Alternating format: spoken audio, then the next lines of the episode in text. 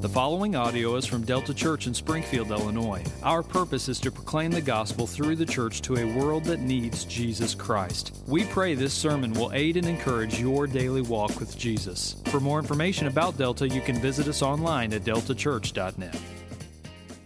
8, verse 27 through 33. And if you're using the Black Pew Bible in front of you, that's on page 844. Please stand for the reading of God's Word.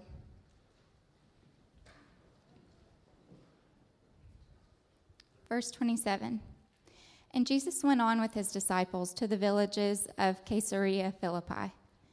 And on the way, he asked his disciples, Who do people say that I am? And they told him, John the Baptist, and others say Elijah, and others one of the prophets. And he asked them, But who do you say that I am? Peter answered him, You are the Christ. And he strictly charged them to tell no one about him. And he began to teach them that the Son of Man must suffer many things and be rejected by the elders and the chief priests and the scribes and be killed, and after three days rise again. And he said this plainly. And Peter took him aside and began to rebuke him. But turning and seeing his disciples, he rebuked Peter and said, Get behind me, Satan, for you are not setting your mind on the things of God, but on the things of man. This is the word of the Lord. You may be seated. Well, we sort of faltered at the post there, man. All right, so Pastor Tom threw out a "He is risen," and we all like, we all mumbled some things out of the side of our mouth here. Okay, so the prompt is "Christ is risen," and the response is "He is risen indeed." All right, so now you know what to do. So Christ is risen.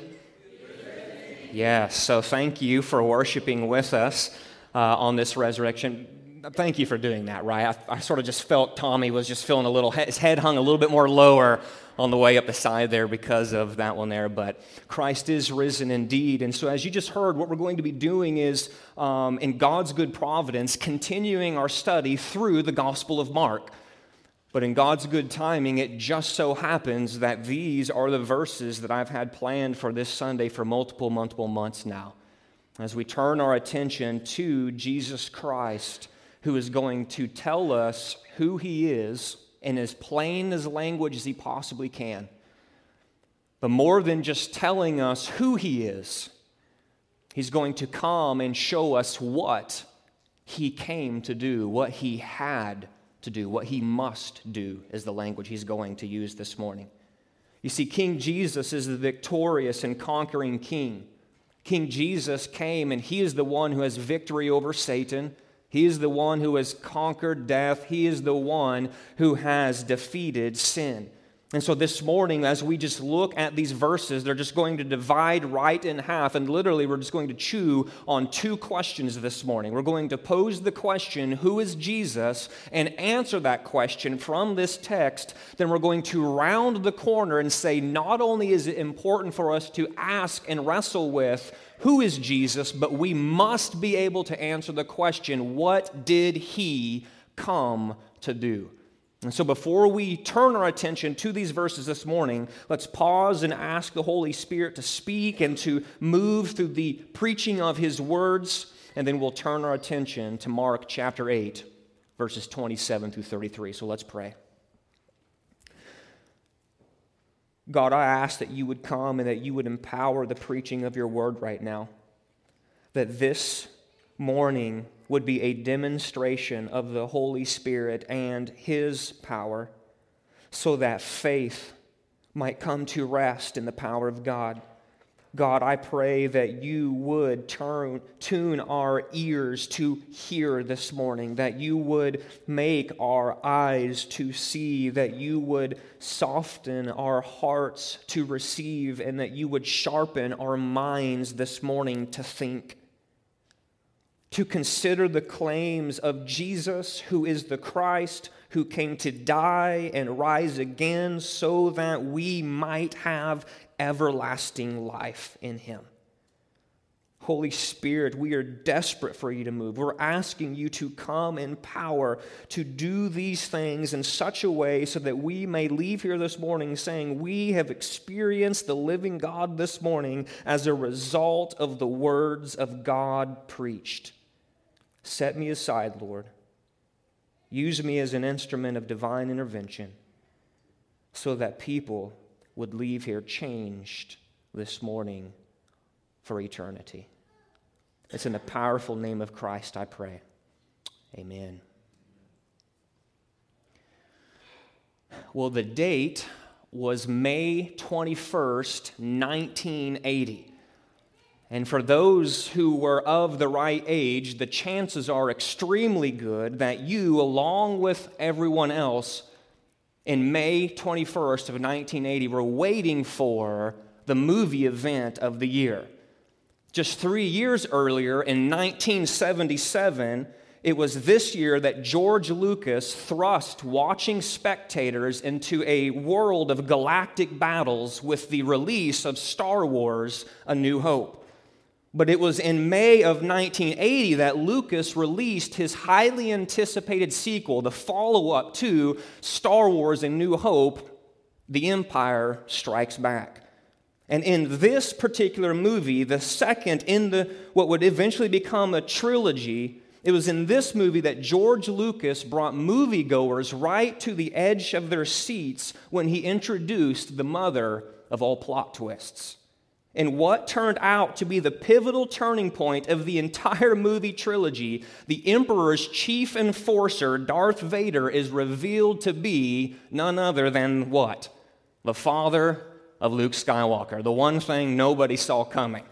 And if you think about it, it's really a classic scene. Like whether you love Star Wars or hate it, whether you saw the movie when it was first released or you've since seen it sort of like as a coming of age passage of right, you know, like, ah, oh, I'm finally old enough to get to watch Star Wars. You start watching them. No matter how you dice it, that scene where Darth Vader and Luke Skywalker are hammering it out, and they're in this epic battle, and then Luke is finally overcome. It's just that classic, classic scene that just you, everyone realizes there's something special going on in that moment, right? You've got Darth Vader with that raspy voice of his, like, Luke, I'm your father, right? Every kid, after watching that movie, what do they do? They go try to find an oscillating fan in the house so they can stick their mouth up on it and try to imitate Darth Vader so they can talk like him.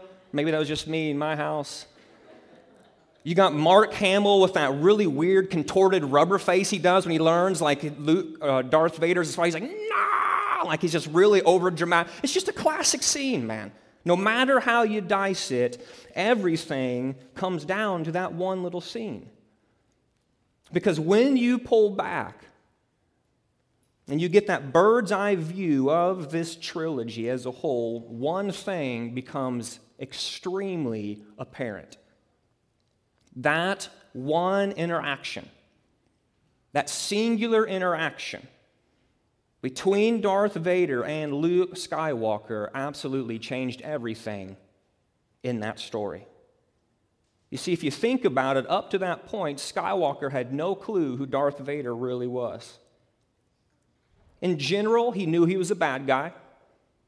In general, he knew that he was the enemy, someone who needs to be taken down so that the rebel alliance can win. In a way, you could say Skywalker had, had an understanding of who Darth Vader was, but it was a very generalized, sort of arm's length understanding of who his identity truly was. But once Skywalker knew the actual answer to the question, who is Darth Vader, there was no going back to the way things were. Everything Absolutely everything changed.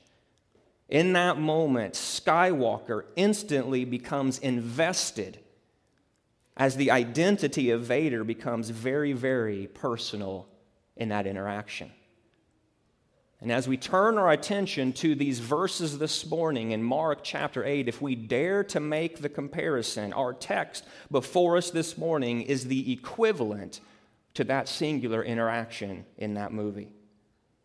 You see, up to this point in Mark's gospel, the disciples over and again have failed to grasp the right answer to the question, Who is Jesus? Over and again, they have witnessed Jesus do things that only God can do.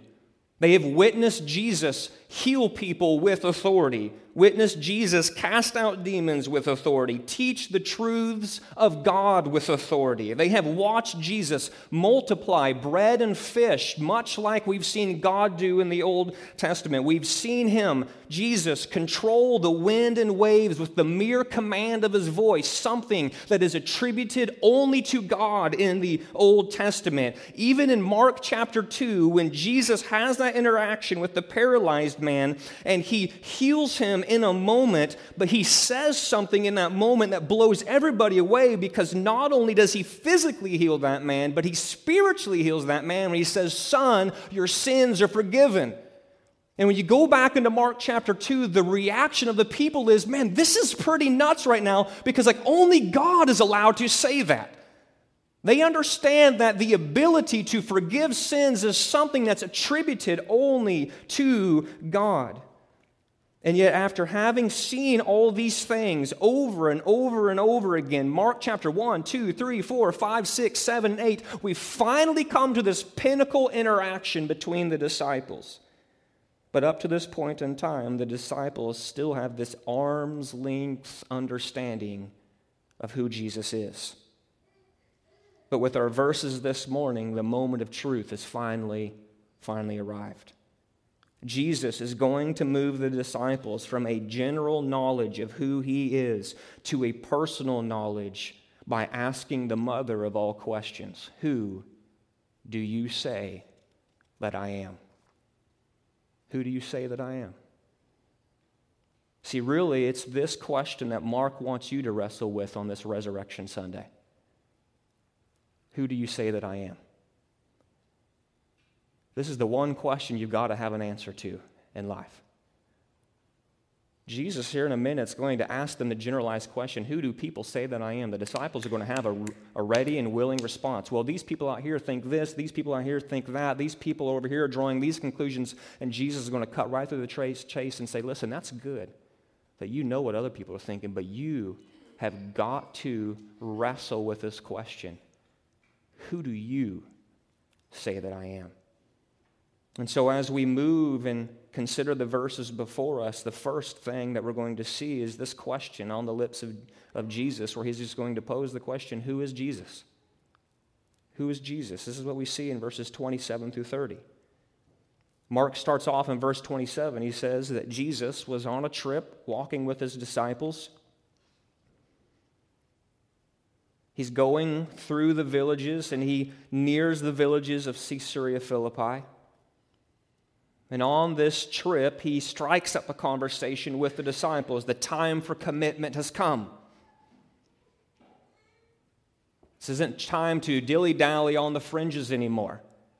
And he's going to challenge them to make a commitment by directly looking at them and pose some very heart exposing questions, two in particular. The first one is Who do people say that I am? Now, they have a quick and ready, willing response. Verse 28, they told Jesus, Well, some people are saying you're John the Baptist, who, by the way, is dead at this point in time. Others say Elijah, who's been really dead for a really long time. And others are saying, Well, I don't know, maybe he's just like one of the many prophets who just sort of come floating in and out in the history of, of Israel. And so before Jesus moves into the very personal question of who do you say that I am, notice that he's first going to, to engage them in conversation. And what's clear is that people of the day have very opinionated ideas on who Jesus is, his identity. Like I just said, some have agreed with Herod, who was the, one of the rulers of the day, that Jesus was some kind of reincarnation of John the Baptist. Others are arguing that Jesus was Elijah, this powerful prophet from the Old Testament. Others are just like, no, man, like he's good, but he's not that good. He's just probably just one of the many prophets that just come showing up every now and then. You see, it was obvious that there was something special about Jesus. People are not able to just write him off as sort of like that loony guy that just sort of has been walking around saying and doing weird stuff. They recognize there's something special about him.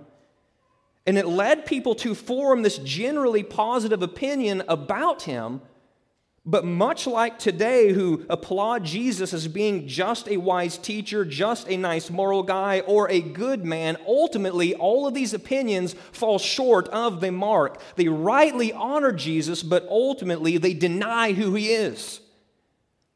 Jesus is not John the Baptist. Jesus is not Elijah. He's not just a prophet. He's not just a good guy. He's not some moral dude. He's not some great teacher. He's not a wise guy. True.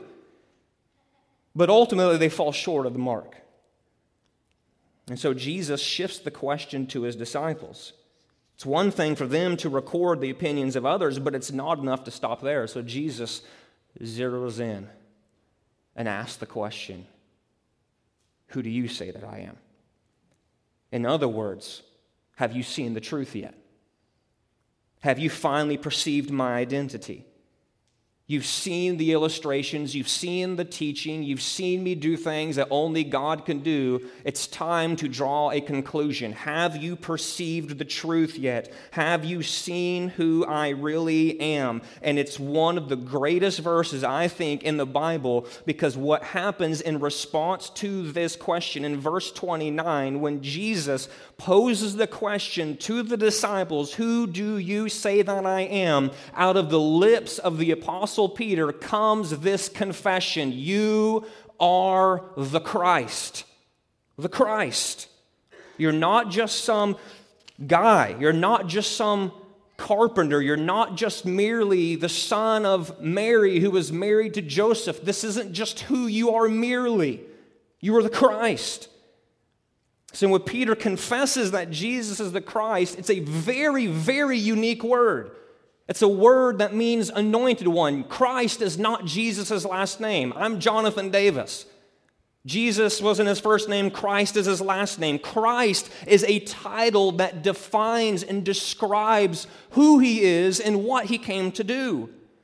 You see, in the Old Testament, kings were traditionally anointed with oil as this kind of coronation. It's a way to set them apart as this anointed one. But when the word Christ was beginning to be used in the time of Jesus, it wasn't meant to just be this vague idea of someone being anointed. It came to mean the anointed one the Messiah, the King to end all kings, this King who is going to come and put everything right. When you go back into the Old Testament scriptures, there's all of these threads that are singing the exact same chorus that there's this one who's coming. He's the anointed one, the Christ, the Messiah, this one who's going to come and right all the wrongs, restore God's people back into a right relationship with God, the one who's going to come and be a sacrifice for sins, one who is going to come and make sinners right with God, the anointed one. And so when Peter says, I see it, I'm looking at him, this is the Christ. He's confessing the truth of all truths. Jesus, he's not some backwater knucklehead. He's not some crazed religious fanatic. He's not some impostor with a God complex. No, God had intervened and opened Peter's spiritual eyes to see that Jesus is the Christ. He's the Christ. You can go into Matthew's gospel, where we there find that Jesus says, Blessed are you, Simon Bar Jonah. That is Peter's official name. Where he says, Peter, you didn't figure this out because you're just a reasonable and logic guy, logical kind of guy. You, you, you figured this out because my Father in heaven has revealed this to you. God had intervened in the life of Peter, and the scales have fallen from his eyes. His spiritual blindness has been turned to spiritual sight, and he's looking at Jesus, a man full of flesh, hair breathing, eats, sleeps, drinks food, drinks water.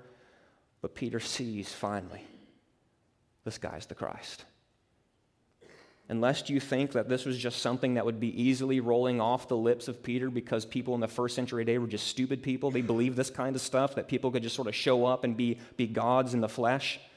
Ah, that's what those people way back then, those uneducated, non learning kind of types, that's just they kind of believe. That's the farthest thing from the truth. G- Peter was an Orthodox Jew. There is one God. And for him to look at Jesus of Nazareth and to say, You are the Son of God, the Christ, was not something that would just have easily rolled off his lips. For him to confess, You are the Christ, would be for him to confess something that was divinely revealed from God because it just wouldn't have normally been the thing that Peter, someone like Peter, would have gone around to say. And so now that God has revealed this answer to the question, Who is Jesus? notice that something really weird happens in verse 30. Jesus strictly charges them, Don't tell anybody about this. And you sort of pause and go, like, I think, is that like an error? Did Mark sort of like mix this part of the story up? Like you think, well, upon the confession of Peter that you are the Christ, Jesus would be like, That's that boy. Now go get him. Go tell everybody. But he doesn't. He says you need to slow your roll because you need to understand something about who I am as the Christ. Yes, I am the Christ. I am this anointed one, Jesus says. But what you need to know is that I'm not anything like the king you were expecting. The idea of the Christ in Jesus' day was that he would just be an earthly ruler, sort of like a King David amped up on steroids who's just going to come in, wipe out Roman oppression, and restore the nation of Israel to like this political, geographical kind of kingdom. And so this idea is lingering in the back of the minds of these people where they're like, this is him. Uh, like, let's get him into Jerusalem real quick. We need to get Herod off the throne. We need to get Jesus. And they're like, that would have been the rumblings of ideas going on in the back of their mind. But Jesus says, listen, I am the Christ. But what you need to know is I am not going to usher in the kingdom of God and rule on a throne of power. I am going to be the kind of Christ that actually goes and suffers and dies. And that was the farthest thing that any of those disciples would have wanted to hear. Christ's don't die. Christ's rule with power. And they get oppression out of here. They reign on earthly thrones like a King David and they make stuff happen. They don't go to a cross and die. And so Jesus says, You guys need to slow your roll because now is going to come lesson two. It's taken you eight chapters to figure out who I am, and now we're going to take the rest of the book to help you guys understand what I came to do. And that's really the question that, su- that consumes these back half of our verses this morning. Verses 31 through 33, Jesus switches from who am I to what did I come to do. You see, Jesus, it's true, he is the Christ, but what the disciples needed to grasp is that Jesus is the Christ who came to suffer and die. Mark tells us that after strictly charging them to tell no one about him, Jesus, notice this, began to teach the disciples that the Son of Man must do four things. Must. Little word, four letters, all of our verses this morning hinge on this, this word, must. Began to teach the disciples that the Son of Man must suffer many things, must be rejected by the elders and the chief priests and the scribes. He must be killed. Must. Mark tells us that Jesus began to plainly lay out for the disciples what it meant for him to be the Christ. He told them that he must suffer, must be rejected, must be killed. This is why he came. These events weren't mere possibilities. These weren't events where, you know, if things really go south and stuff doesn't happen like I've planned, we might land up here perhaps if certain things could possibly do these. He's like, no, guys.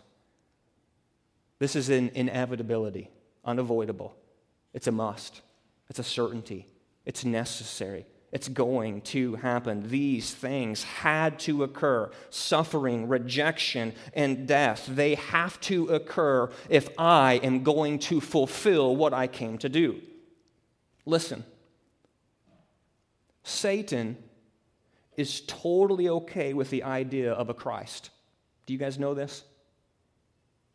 Satan is cool with a Messiah, an anointed one, a Christ just so long as that Christ is not a suffering or a rejected Christ. See, Satan is totally okay with the idea of a Christ so long as he avoids the cross and just stays in the grave. Satan's cool with dead Christs. See, Satan is smart enough to know that the mustness of the Messiah's suffering is his undoing. So, from the beginning of Jesus' ministry, Satan had sought to do whatever he could to get Jesus to avoid the cross. You go into Matthew chapter 4, the temptation of Jesus in the wilderness. Pretty famous story if you know a little bit of the Bible. Jesus goes out in the wilderness, 40 days of fasting, food, and water. At the end of that 40 days, who shows up? Satan. What does Satan want to do? He begins to tempt him, tempts him in three different ways. The, f- the third and the final temptation is Jesus. I understand that I'm speaking as if I were the words of Satan. I'm paraphrasing here. He says, Jesus, listen, I understand that you are the Christ. I understand that you're the king. I understand that power and authority and dominion and rule, it all belongs to you. He takes Jesus up to the pinnacle of the temple. He shows them the kingdoms of the world and says, Listen, this is all yours. I will give it to you if you'll just avoid the cross and bow down and and worship me. Do you see what he's saying? He's like, I'm cool with you being the Christ, just don't go to the cross. I'll give you what's already yours, just don't go there. And so now we have Satan. Luke tells us that after that temptation, that Satan tucks away in order to come back and tempt him at a more convenient time, Luke chapter 4. And guess where that more convenient time is? I think we're staring at it right now. Because guess who shows up back again in our verses this morning? Satan. But this time, Satan's accent sounds like a Galilean fisherman named Peter. See, unfortunately, Peter finds himself in the same place as Satan when he takes Jesus aside and he begins to rebuke him. Like Satan at the temptation in the wilderness, Peter offers Jesus the crown with the cross. I mean, this is again, I say this often, and maybe it's just because of the way my mind works. Man, I would kill for a video recording of this interaction. Can you imagine it? The disciples just sort of like Mark chapter 1 to chapter 8, man, they're just stumbling, they're just bumbling, man, they don't get it. And all of a sudden, it's like, psh, they smack right into it, man. God gives it to them. Jesus is the Christ. Man, it's like, you know, pin, pin, a little gold star next to Peter's name, man. He gets it. Maybe he's, he's puffed up and he's full. He's like, man, Jesus is the Christ. I know what Christ have come to do. Jesus immediately says, you don't quite get it. And so Peter is like, sort of, oh, Jesus, come on, man. You know, he sort of puts his arm around him, takes his fingers, you know, like I was in the military, we call it the five finger point, you know, just starts tapping him on the, on the chest of Jesus, like, listen, you're the Christ, but you don't get it, Jesus. Let me explain the Old Testament to you. Christs don't die. And Peter looks right at him and says, or Jesus looks right at him and says, No, Peter, I am the Christ. And it's because I am the Christ. This is exactly why I must die must die. See, for a moment, Peter had began to speak with the accent of Satan, and that's why he gets rebuked by Jesus. Jesus, as plain as day, is saying to him, I am the Christ, and what I came to do is suffer, be rejected, and be killed. This is who I am. This is what I came to do. You see, everything everything hinges on the must of Jesus' suffering. Soul saving salvation must come from a crucified Christ. This is God's plan. There is no other way for you to be made right with God. It comes through the mustness of the Messiah. Listen, sin, because of sin, humanity stands broken before God. Sin separates sinners from their Creator.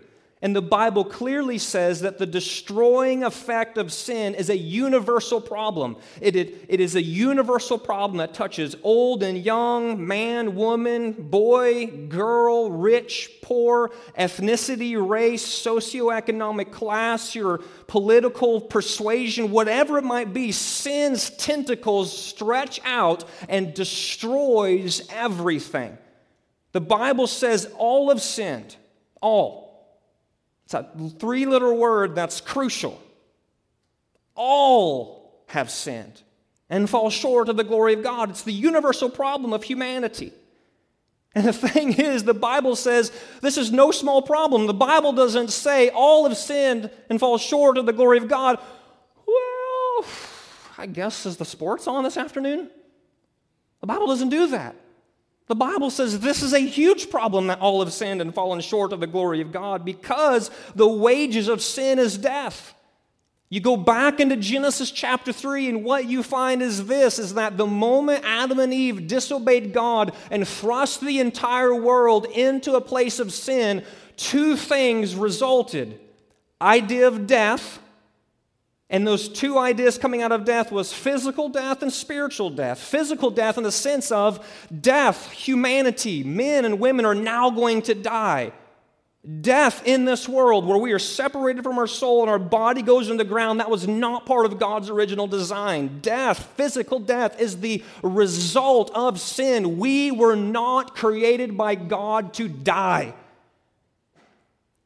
But more importantly, spiritual death comes as a result as well in that moment in Genesis chapter 3, and from every person going forward, we are spiritually dead, separated from God because of our sin. The Bible, Romans 6:23 says the huge problem of the universe, the universal problem that is huge for humanity is that the wages of sin is death. This is the penalty we have all earned for our sin all of us have accumulated a debt of sin, and this debt of sin requires a payment.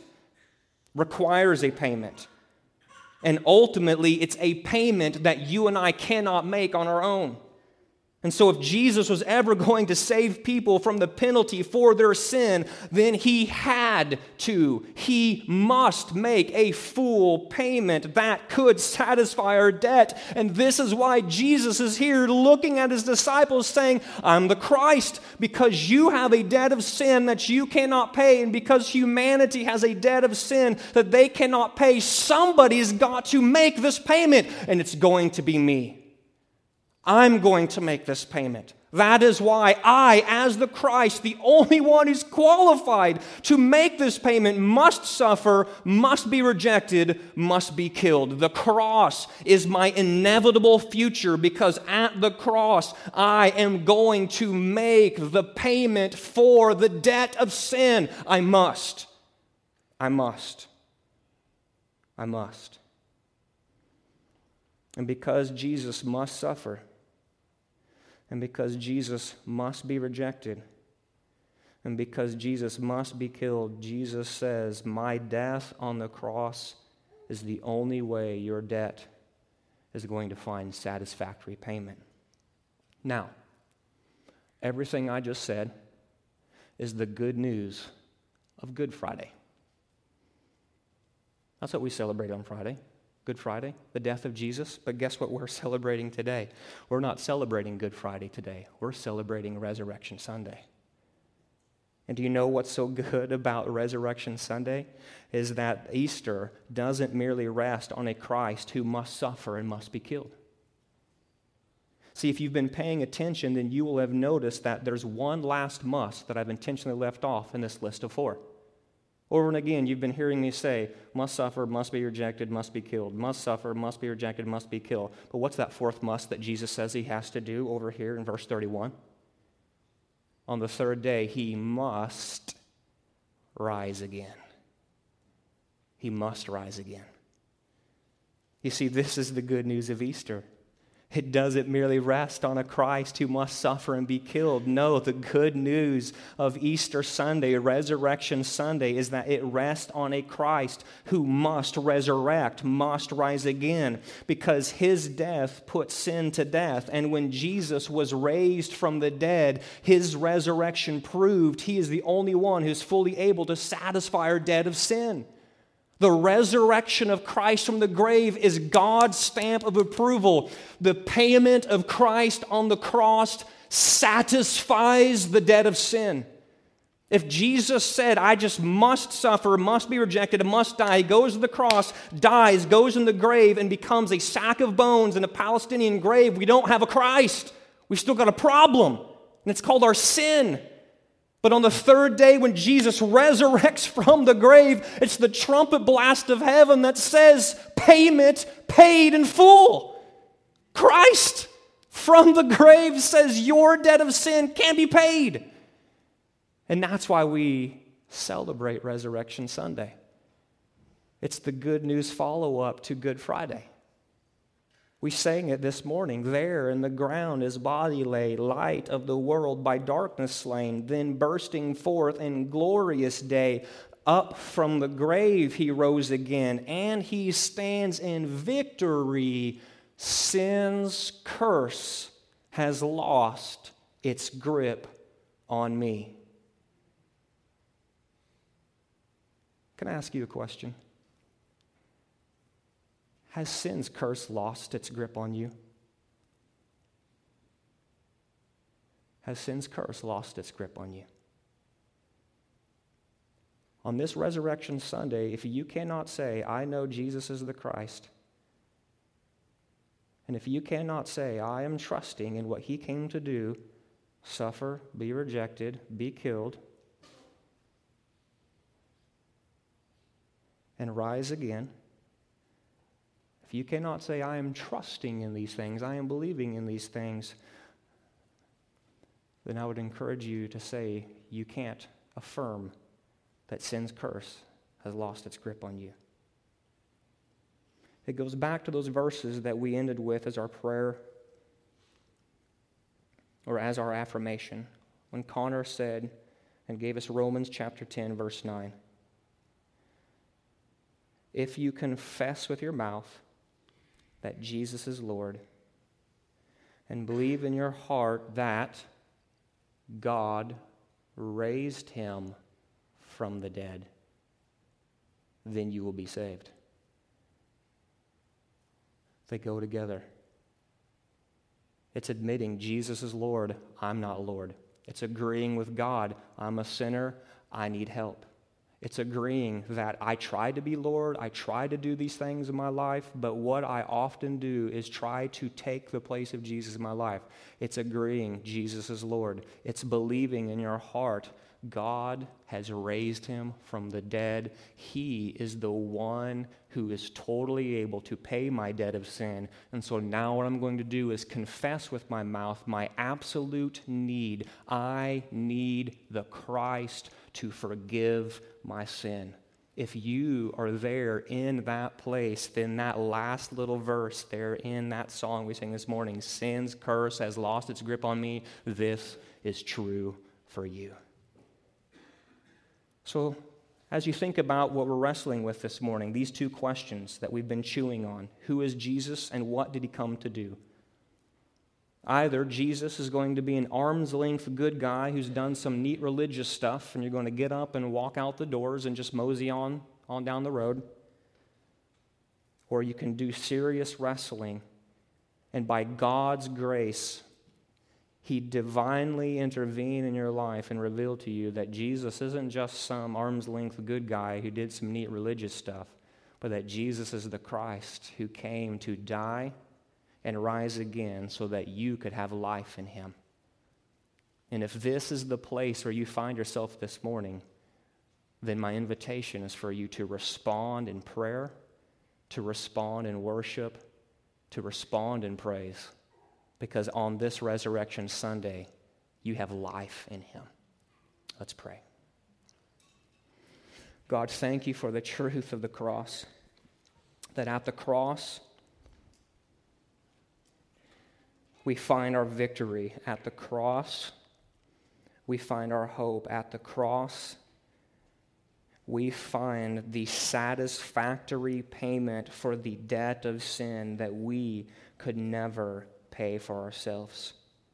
But God, we don't merely just look at the cross. We celebrate the cross. We need that sacrificial payment for our sins. But God, we also cast our gaze to three days later to that empty tomb. We rejoice on Resurrection Sunday that the empty tomb is the exclamation point of the cross. It says, Sin has been defeated. Satan has been destroyed. Death has been put to death. And for anyone here this morning who's trusting in these things, who can confess with their mouth that Jesus is Lord and believe in their heart that God raised him from the dead, the promise is that they will be saved. God, do a work of divine intervention this morning. Save souls, Father. Encourage the saints. It's in your name I pray, Lord Jesus. Amen.